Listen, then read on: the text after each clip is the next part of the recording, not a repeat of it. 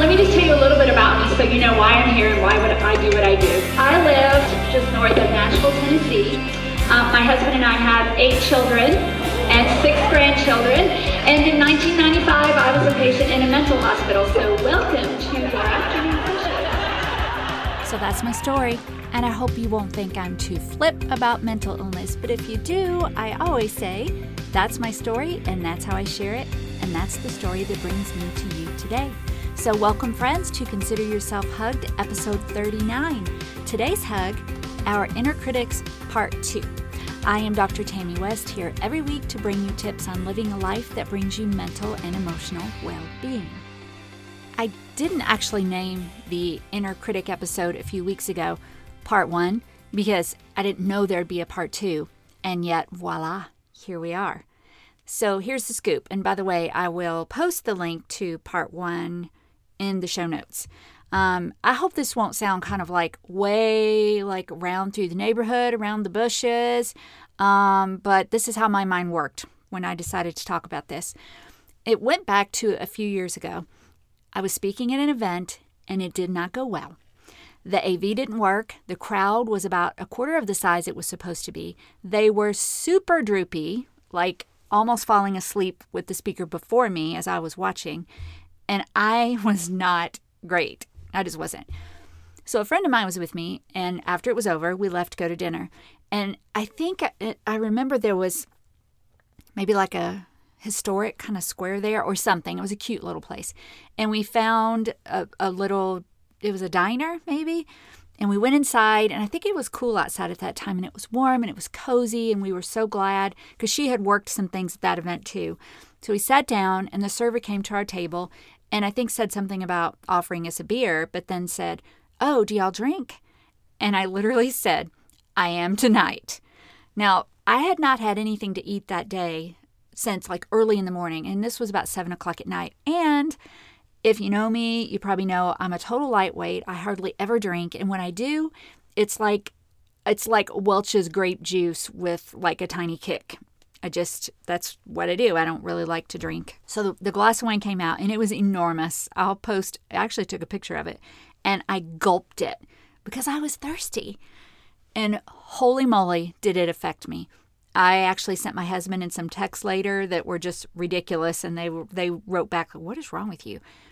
But after the effects of that wine wore off, and especially after a good night's sleep, I began that whole beating myself up. So now jump forward to recently.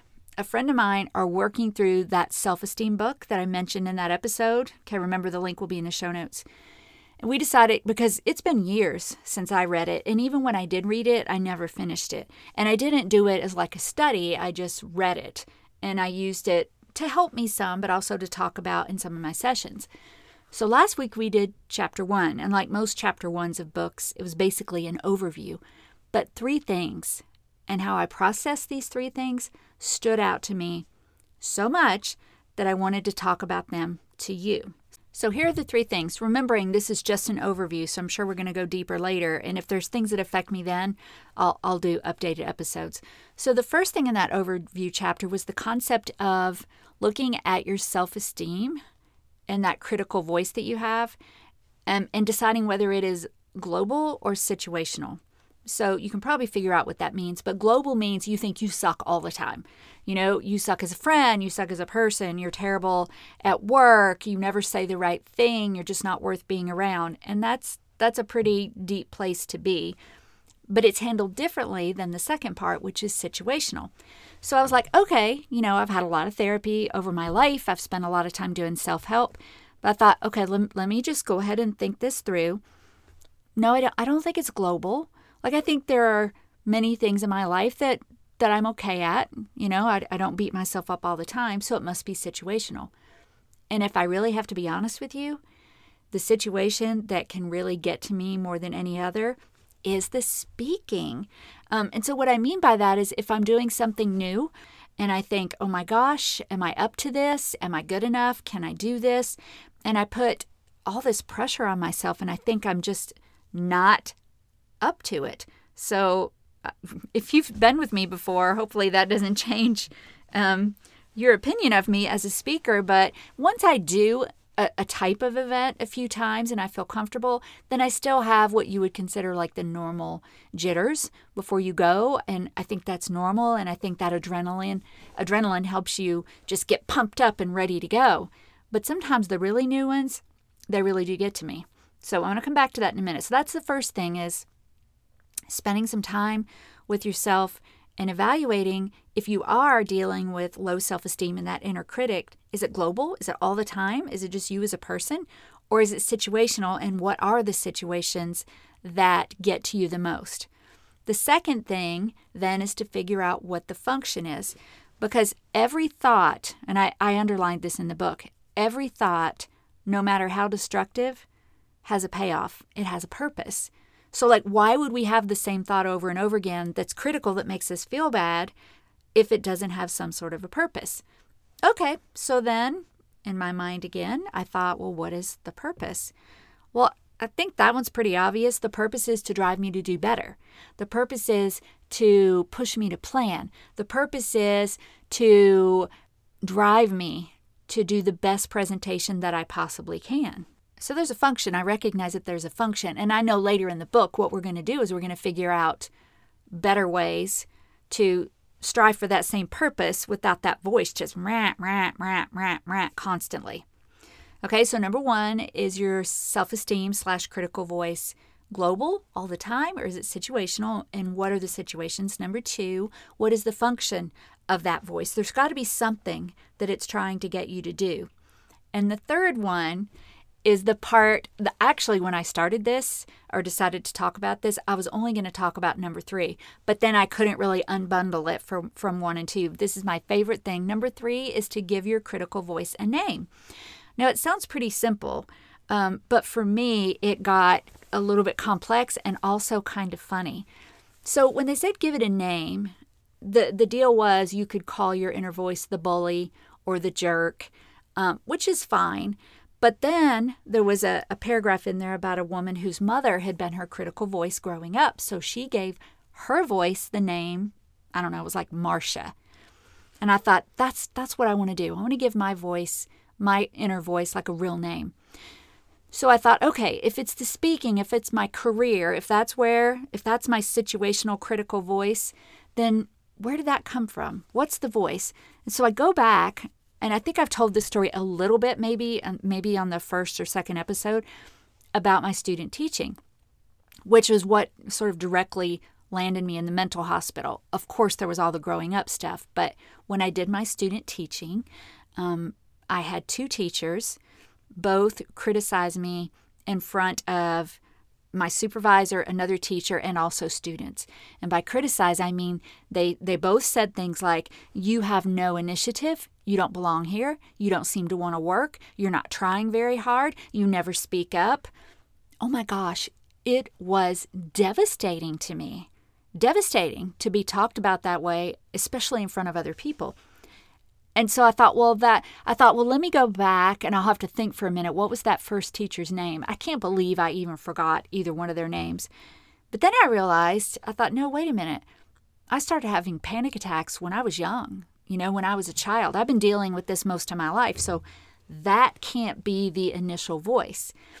Well, another thing I don't remember if I've talked about my sister and I were both bullied. Uh, middle school was pretty horrible. I'm assuming if you've been to middle school, you know that it can be horrible. Now, I don't know whether you have been on maybe you were part of the group that that fit in and and I'm not judging. I'm happy for you if your middle school time was great, but for many of us it was not a great time. We were both overweight. Uh, of course, I think I've talked before about the home we grew up in, or homes plural. We were sort of the neighborhood outcasts. There was a lot of filth. It was just not good. So on the bus, every day after school, we would get on the bus and there would be Bertha butt and lard butt and all sorts of things. And they sometimes would throw things at us. So this happened every day. Well, the ringleader, and I'm going to make up a name, not that this person, I don't even, I mean, I have no idea where this person lives or what this person does. So I'm just going to make up the name. I'm going to call this person Chad Carter. So, Chad Carter was the ringleader of all these kids who would say all these terrible things to my sister and to me every single day. So I thought, That's it. I'm going to name my inner voice Chad Carter. Now, the funny part of it is my husband. I'll, i said to my husband, I had an event recently, and I was like, Well, Chad Carter kept me awake last night. And he said, You really have to stop doing that. Because, you know, it doesn't sound very good to say a man kept me awake all night. But it has really put a different spin on my inner critic. When I say out loud, well, Chad Carter told me that maybe I wasn't prepared enough, or Chad Carter told me that those people might not like me, or Chad Carter told me that I just need to not even try in the future. I just need to stop. It puts it in such a weird new light. It just makes it a little bit easier to think about and not be so upset by it all. So let me go back to the speaking story that I opened up with um, at that event that didn't go well. See, here's the thing: is that Chad Carter um, tells me that that thing kind of thing is going to happen all the time, but the truth of the matter is it doesn't. And I'm not trying to pat myself on the back at all. There are always going to be really, really great engagements where the crowd and I just connect and I'm on my game and they're energetic and we just mesh and it's it's wonderful. Then there are going to be some that are pretty good. You know, they're happy, I'm happy. And then there are going to be some that, well, you know, it was okay, but not my best. But only a couple of times in my speaking career has it just been flat out, oh my, nothing about this was good. But Chad Carter, tells me it's going to be that way all the time. And here's one more thing that I just thought of. Um, if you listen to Sarah Steele's podcast, I think it was last week or a couple of weeks ago. Um, I'll post a link to that as well. Before we, she talks about bouncing back after difficult situations, and just it was an amazing session. But during our talk before we recorded, she kept trying to think of this book she wanted to talk about. And then she emailed me like the next day. It's The Four Agreements. I'll post a link to that too. Um, and the Four Agreements, I don't remember word for word how this goes, but one of the four tenets of, I guess, being happy, living a good life, forgive me if I'm off on this, it's been years since I've read it, but basically was don't get lots of value when you are praised. Don't let that make you feel really, really good because the problem is if you do, then when you're not praised, you will go equally as deep as you did high and you will feel really, really bad. And y'all, let me tell you, that can be tough when you do what I do. And I don't know what your particular thing that you struggle with, whether it's uh, jobs, relationships, I don't know. But it's so easy in anything you do. When you get praised, when I get a standing ovation or people coming up after talking to me, it would be easy to just be like, oh, okay, that's, I feel so good. That's so wonderful. Uh, but then if I have a day like that event I told you before, I leave feeling terrible. So, whatever it is that you do in your life, just be very, very careful to temper the value that you get from praise our values should come from something different. For me, it comes from um, from the Bible and the way the Bible said I should live my life. So we all need to figure out where we get our value so that we can know when to tell Chad Carter to shut his big mouth. Right? So those are the three things. You know, as, as hard as I've worked over my life to overcome the critic that took root in my head as a child, it's still there. Um, I think it'll be a lifetime process, but just giving it structure and trying to separate it and make it a separate entity um, is helping me. So, my friend and I, and maybe another friend or two, are going to work through this book just one week at a time, or actually every two weeks. And I'm just looking forward to, to to talking to them and sharing some things and growing a little bit more every single day. And I hope that you will do that as well. So I'll post a link to the book um, as long as well as the other things that I talked about. So that is our time for today. I hope this helped you as much as it helped me. Please pass the show link along to a friend or two and subscribe, download, rate, review wherever you are listening. It helps so much. Um, head over to tammywest.com to get information if you would like for me to speak at your next event. And also, you will find the promised information and links that I mentioned today. I would love for you to follow me on Facebook. That is my primary social media home at facebook.com slash Tammy West Seminars. The link will be in the show notes. I am still suspending the monthly giveaway for a bit. Um, I have a new product that I think I'm going to order that it will be much easier to order, ship, and carry with me. So stay tuned for that. But still, please leave me a comment on the show notes. It always helps. And thank you so much for listening and growing our little community. And finally, remembering our mental and emotional well being goal, I hope that you will renew your thoughts daily, adopt empowering language that prevents verbal harm to yourself and others and make positive mental and emotional choices every single day of your wonderful life. And until we're together next time, consider yourself hugged.